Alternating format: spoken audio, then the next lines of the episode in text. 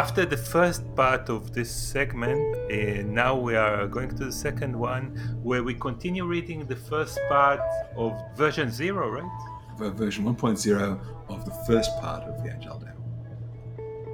Great. We just continue reading the part of the flow. And let's go. Awake. Okay. Chapter 9 Awake. As nature is the mother of mind, all we know of her are her children. Leave the children to embrace their mother.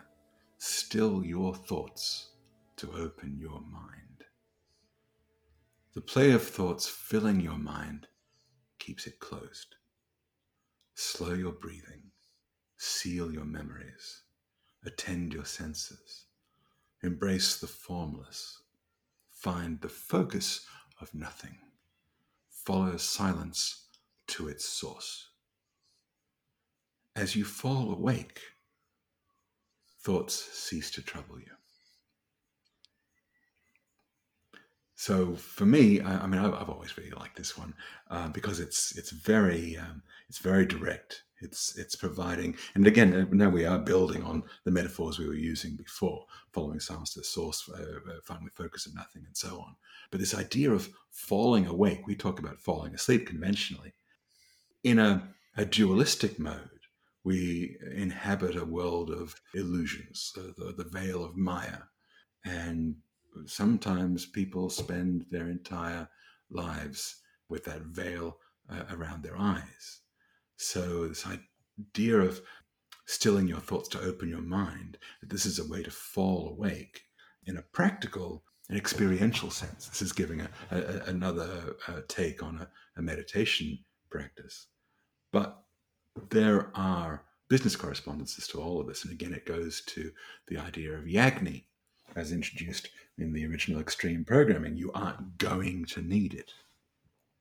You need it right now, or don't build it, don't do it right now. So uh, we, we, we have so many artifacts when we look at the product backlogs and the PI plans and all of the, the, the cards on the walls and the cards in Jira and all of the, the stories and the acceptance criteria, all this stuff most of it is stuff you're going to need, not stuff you need. So um, if we can slow your breathing in a sense of slowing all of the, the active work, the work in progress, seal your memories in terms of all of the stuff you've recorded uh, about what what's what the, the business stakeholders want it doesn't necessarily meet the market at all anymore. Those business stakeholders are all uh, living this uh, this veil of Maya.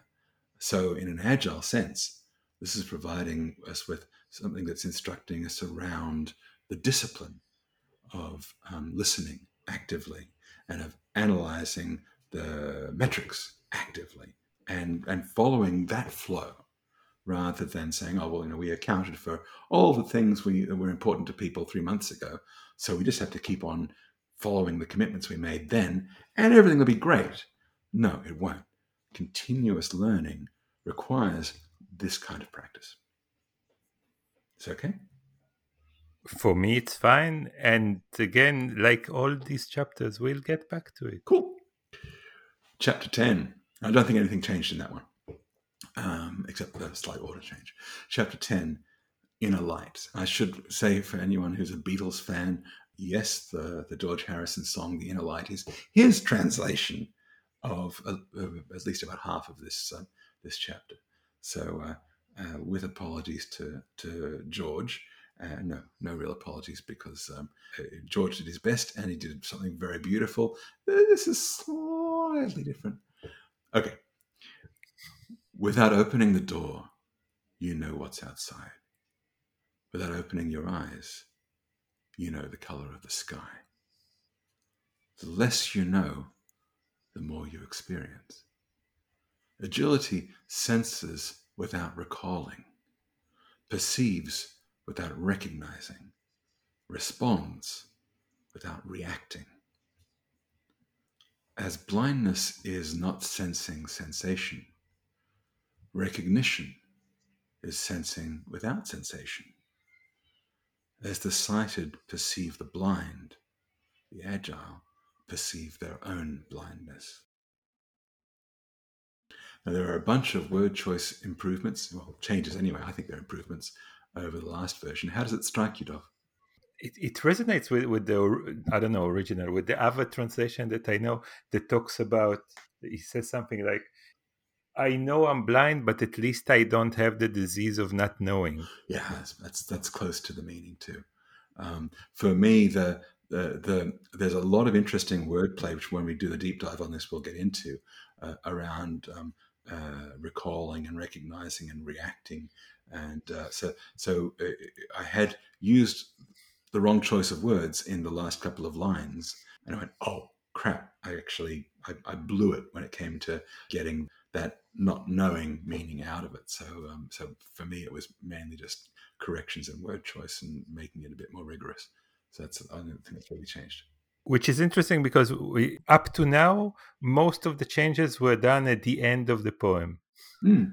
uh, yeah except for some of the ordering changes yeah I'll, I'll, go with that a lot of the the early parts of the poem are relatively easy to uh, render into a narrative it's just that um, finding a way to make to stick the landing if you have made the wrong choices earlier in, a, in one of these poems it becomes almost impossible Okay, I'm going to move on unless you've got questions.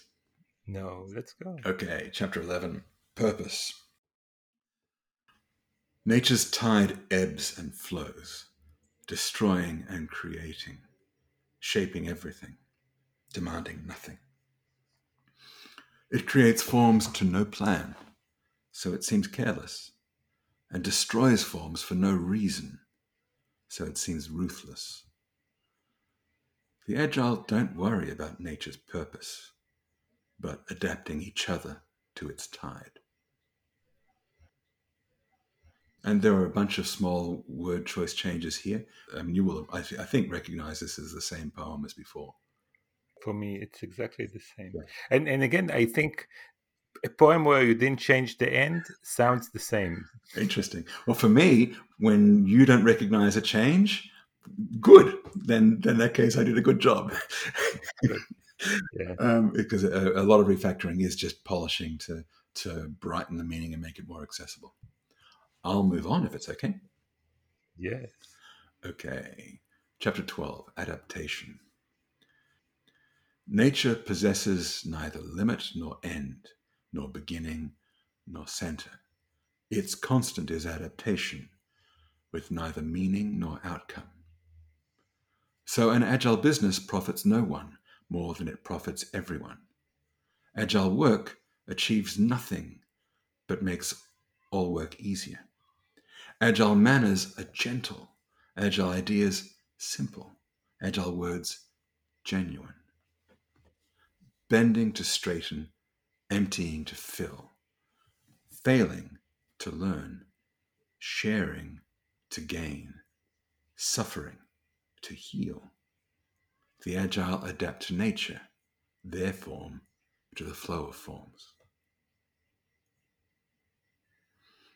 I think I made this one better. I guess it, one thing that that uh, hits my retina mm-hmm. is is uh, is the the phrase agile business, which like suddenly brings the 21st century right into the smell of, of uh, thousands of years ago. Yes. Well, uh, uh, previously I had the, the good, and it wasn't about business, but the more I looked at the pictograms, more I went, ah, business agility just turned up, particularly in the sense of mutual benefit.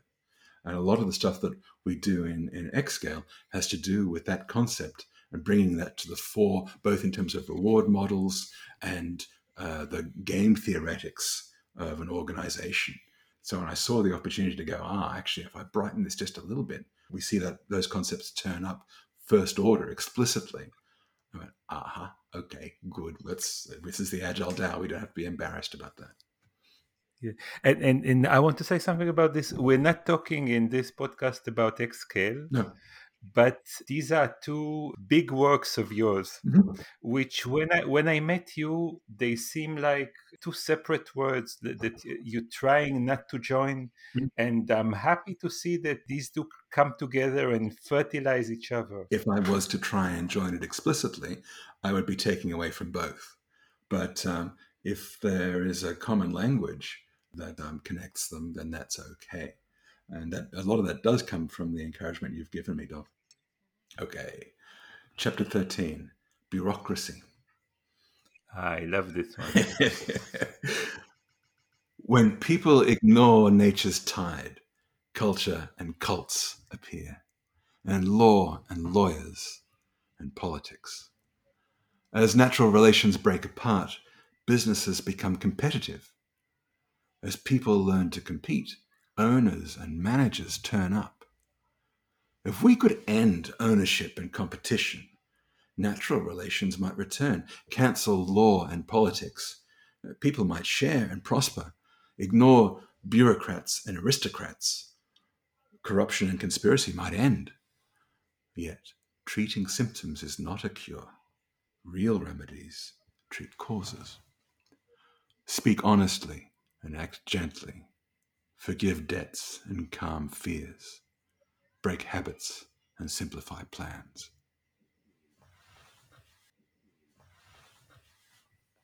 So there are a bunch of changes that have occurred here, and a lot of it is realizing that in a game theoretic sense, this is not some abstract uh, treatise about how national governments work. This is about the day to day, whether you're in private sector or public sector.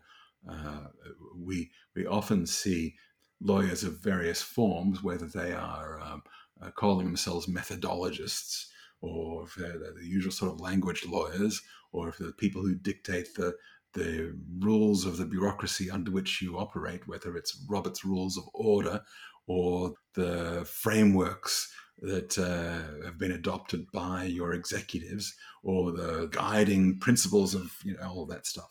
Uh, we see the moment that people start to to ignore the harmony we've been talking about, nature's tide, that culture and cults appear and take us away from what we need to embrace to be able to maximize in a business sense throughput. Now, I dare say we're going to go into depth about this one, but um, this is quite different, I think, to the last time you saw this chapter. I'll just say the one small thing that I love here mm-hmm. is that the last part talks about congruence. Say, mm-hmm. don't tell the system how it should be, mm-hmm. embody it in yourself. Yes. Speak honestly, forgive debts, do whatever is in your control in your in, in your embodiment and don't tell the system what to do. Yes. There's a bloke, trying to remember his name. He's one of the Scrum gurus, Michael Sahato, I think, or something like that. Sahota, that's it. And I saw him give a talk where he was quoting Gandhi as, you know, uh, be the change you want to see in the world. Well, of course, Gandhi never said that. and and I picked Sahota up afterwards and I said, you know, you you kind of you just got that out of a book because like Gandhi didn't really say that. Went, yeah, but look, that's that's that's important. We have to be able to say these things. And yes, we do need to be able to say these things, but we have to be able to provide people with a context within which that kind of uh, standing up has more meat on its bones. You can't just tell people to be the change and expect that somehow magically going to happen. It's like the software craftsmanship or what they call it, clean code movement, because craftsmanship has the word man in it. Can't say that now. We say clean code. Anyway, eh, saying that the developers should behave this way, but not actually giving them the reward models that would motivate them to behave this way, not giving management the reward models that would make them focus on end-to-end throughput, and instead making them uh, do cost accounting and try to squeeze every last ounce of productivity out of their developers, whether the result is actually good for cost of quality, cost of change, or business throughput. All of those artificial ways of managing things are, are this business of um, treating symptoms. But if you're really going to bring agility to a business, then you actually have to have that warm heart, open mind, coiled spine. And so this is going to that. Shall I go on? Number 14. Okay, number 14, because we'll spend forever on this one. All right. Simplicity. All preaching and prayer, pomp and ceremony, honor and blame, blessing and cursing, holiness and heresy means nothing to me. People worship and sacrifice in high temples. Well, I'm like a baby before it learns to smile, believing nothing and following no one. People pray for good fortune and long life, where I prefer riddles and stories. They're determined and sure, where I am playful and patient. They're cunning and connected, where I am open and free as a wave rolling over the ocean. They bustle with purpose, where I take it easy and wonder why they worry as I suck at nature's breast. We don't need to go into a lot of depth about the way that uh, agile has become a, something that is imposed, if you think in a Dan Mezick sense, uh, uh, on businesses that they're, they're, that doesn't produce the outcome that the executives are buying. And we know this because of the State of Agile survey. It tells us that only 5% of its respondents say that um, Agile has improved their organization's ability to respond to changing market conditions.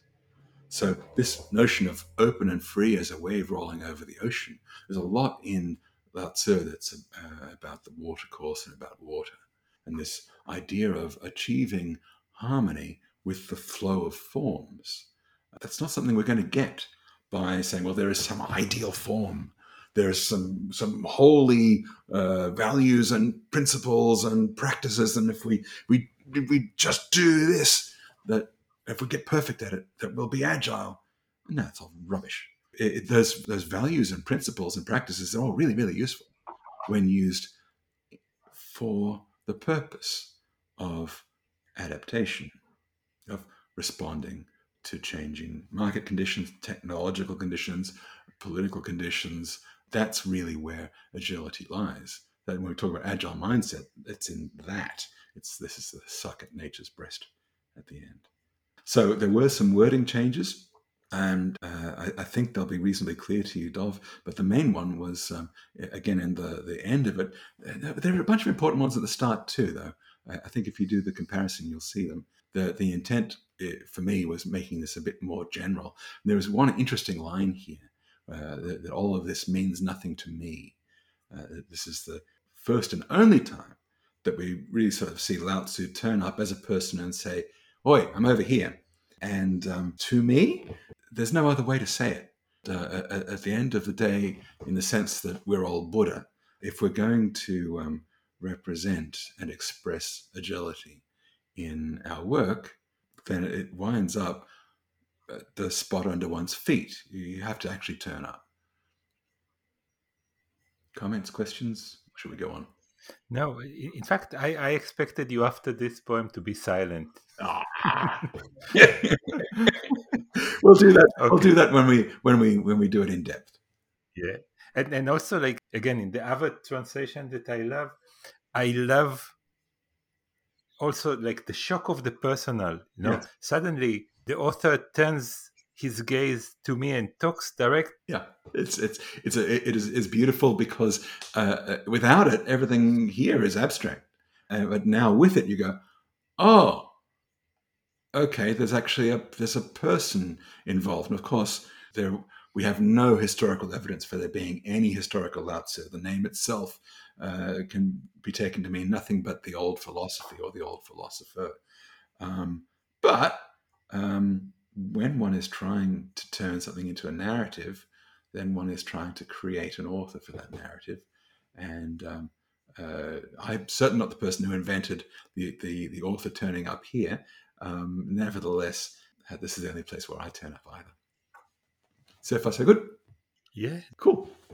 Chapter 15 Deprivation. Mind functions to represent, and nature to adapt. Forests are adaptations of seeds. and seeds of dust. Deprivation drives adaptation. Contentment is born of struggle, community of loneliness, rebellion of bondage, liberty of tyranny, victory of retreat, invention of scarcity, and fire in darkness. So I don't think I've changed anything here. Um, so unless you've got questions, I might move on. No, I don't have any questions cool. this one. Um, uh, to me, that last line is um, uh, one of the biggest liberties that I've taken, but it actually corresponds exactly to the pictograms, and f- that for me, that's one that I just I love the way this one lands. It's just like ah, oh, okay. Now the, all the abstract stuff before that last line suddenly snaps into focus, and it's one of those things I love about Lao Tzu in general is that that that sudden call to reality. Now, uh, chapter sixteen yielding. Life bears form, form bears thought. Thought and form generate mind, and mind connects all natural forms, decaying and becoming, adapting each to each other. New shoots sprout, soft and supple, from fallen trees, withered and dry. So agility fosters autonomy and alignment in the place of command and control for autonomy and alignment increase mutual benefit, where command and control reduce it. As a sapless oak splits and rots, bureaucracies compete and corrupt. So the hard and mighty lie beneath the ground, while the gentle and yielding dance on the breeze above. Um, the main change I've made here is um, introducing bureaucracies rather than systems. But I felt that given we'd sort of used bureaucracies earlier, that it could turn up, and given the focus on command and control uh, and autonomy alignment over command and control, it seemed natural again to to relate this to the concepts in the descaling manifesto. But I think it hangs together okay. How, how does it strike you, Dov? I love it. There is a very strong distinction here of uh, the bad guys. Yeah, yeah. The, uh, uh, the the hard and mighty lie beneath the ground, while the gentle and yielding dance on the breeze above. We've all seen that with every reorg. that's uh, that's the way these things work. So uh, competing and corrupting, um, and this is a lovely interplay in between the word choices with command and control and compete and corrupt and so on. But we'll go into when we go into depth on this one. But uh, that last bit, the gentle and yielding dance on the breeze above, again, that's one where I, I feel like um, most English translations lose that because they don't make good choices earlier. And that first part with life bears form, form bears thought, and so on is kind of recapping a lot of the stuff that happens early in the poem, and it, it could be placed somewhere else. But for me, it's a it's a nice way to introduce the new shoots sprout and so on, puts it into context. Um, so that's why it's here. Yeah, I love it, and and also like like this the image of the young shall be old at some point mm. uh, as well. Being young is not a constant uh, attribute. Yes, um, and that's a lot of where this poem, in general, came from in my life was um, uh, a realization that came from when I, I, ran a tea house in northern New South Wales in the middle of a, an extinct volcanic caldera, and uh, I was combing my donkey underneath uh, a um, I think they call it a golden rain tree. That's got nothing to do with what we often think of as you know, I go down that path. Anyway, um, but this golden rain tree has these yellow flowers that constantly are falling down. And I was looking at these dead flowers under my feet, and I realized that they're not dead. Uh, that um, the flow of nutrients, the cycle that we often think of as well, he is alive and he is dead. Um, that's our artificial distinction that there's nothing dead there anyway, we'll go into more depth on this when we come to this this chapter. I'll, I'll move on unless you've got questions. Yes, go go. Okay. Nature. Chapter 17. Forms exchange and propagate nourishment, not by law, but by nature. As life takes a form, nature nourishes it joining it to other forms until evolution changes it. Nature feeds, parents, teaches, employs, matures, decays, and consumes it.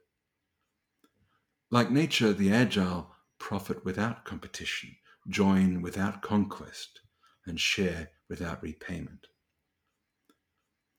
And so this is all going in the direction we just talked about with the, the donkey and the and the, the, the golden flowers. The cycle of uh, exchanging and propagating nourishment, not by law but by nature.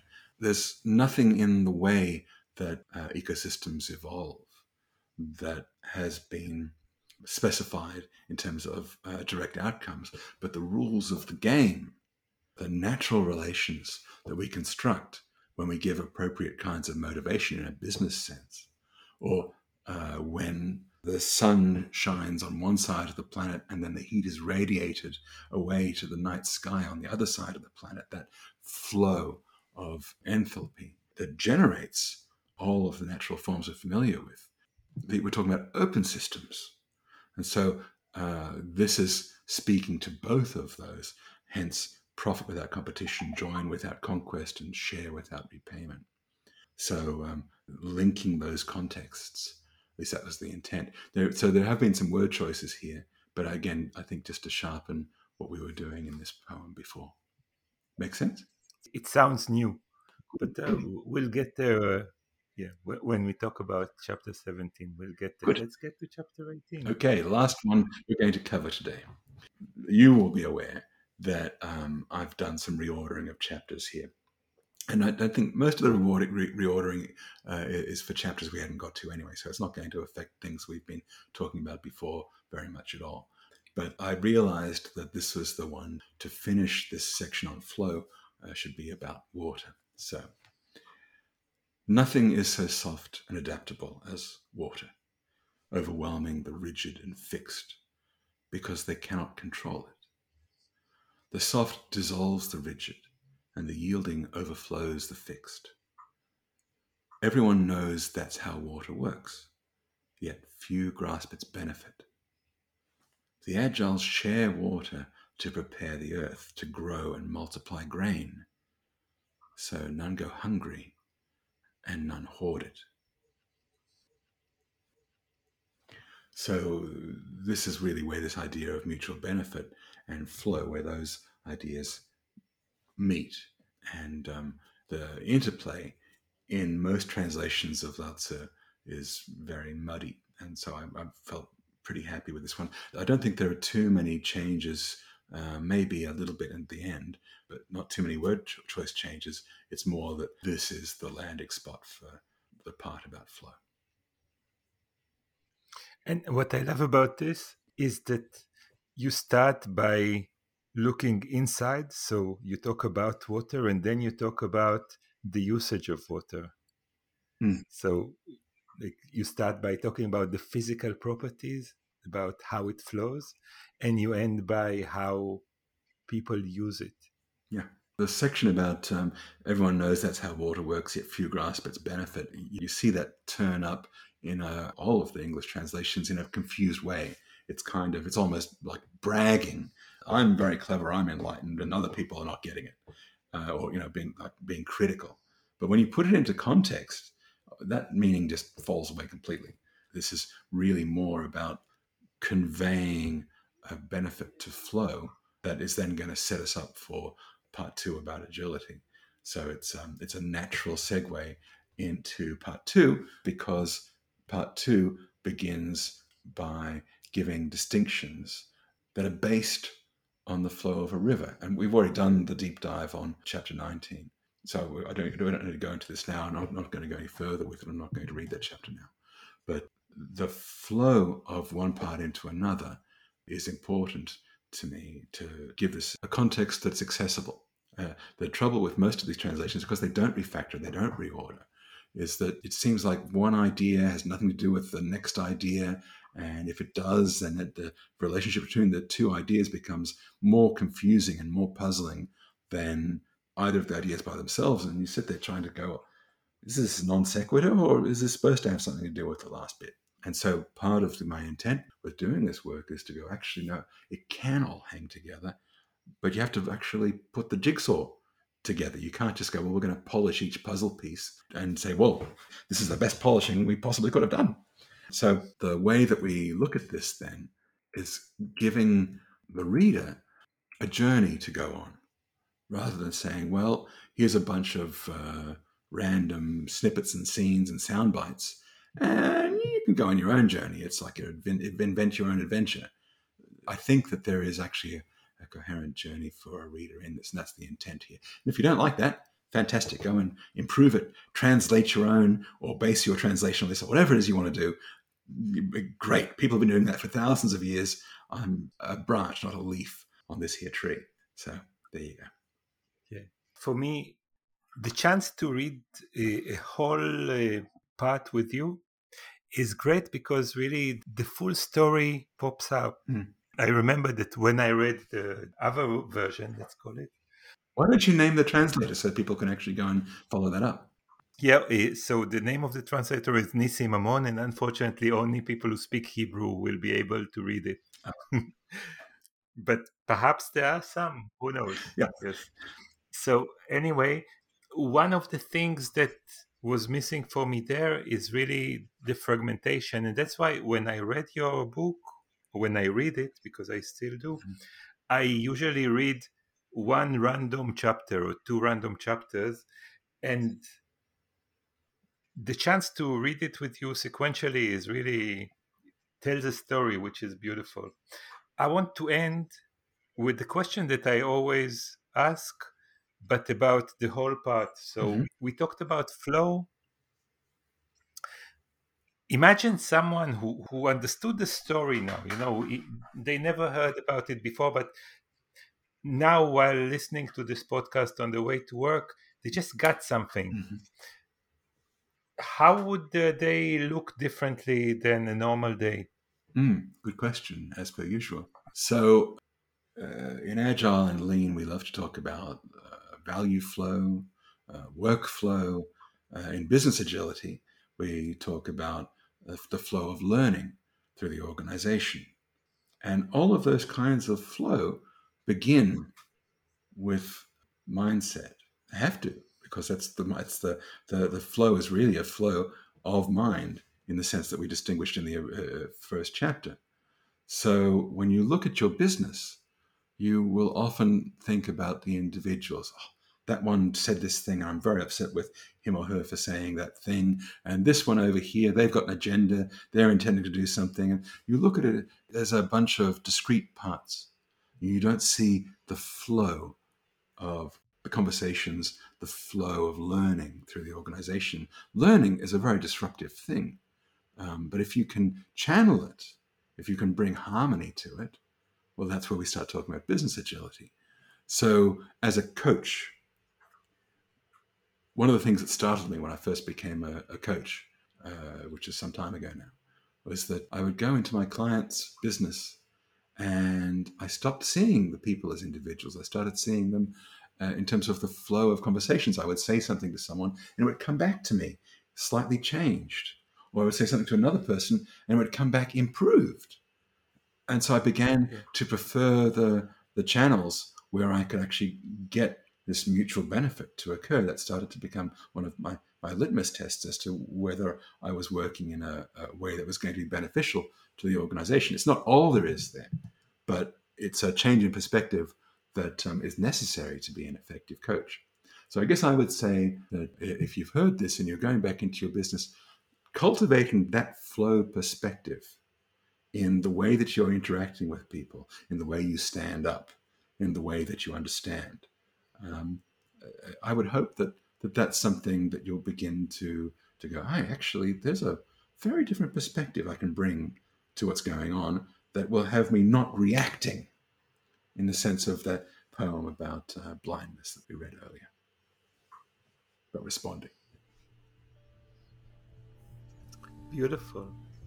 And we'll end this really long episode with thanking you for this opportunity to, to dive into this and with the wonderful song that we got the permission to use uh, take care and see you next time. See you next time, Dov. And and thank you because uh, this podcast and this exposition of this work, and in some ways this work, wouldn't exist without our conversation.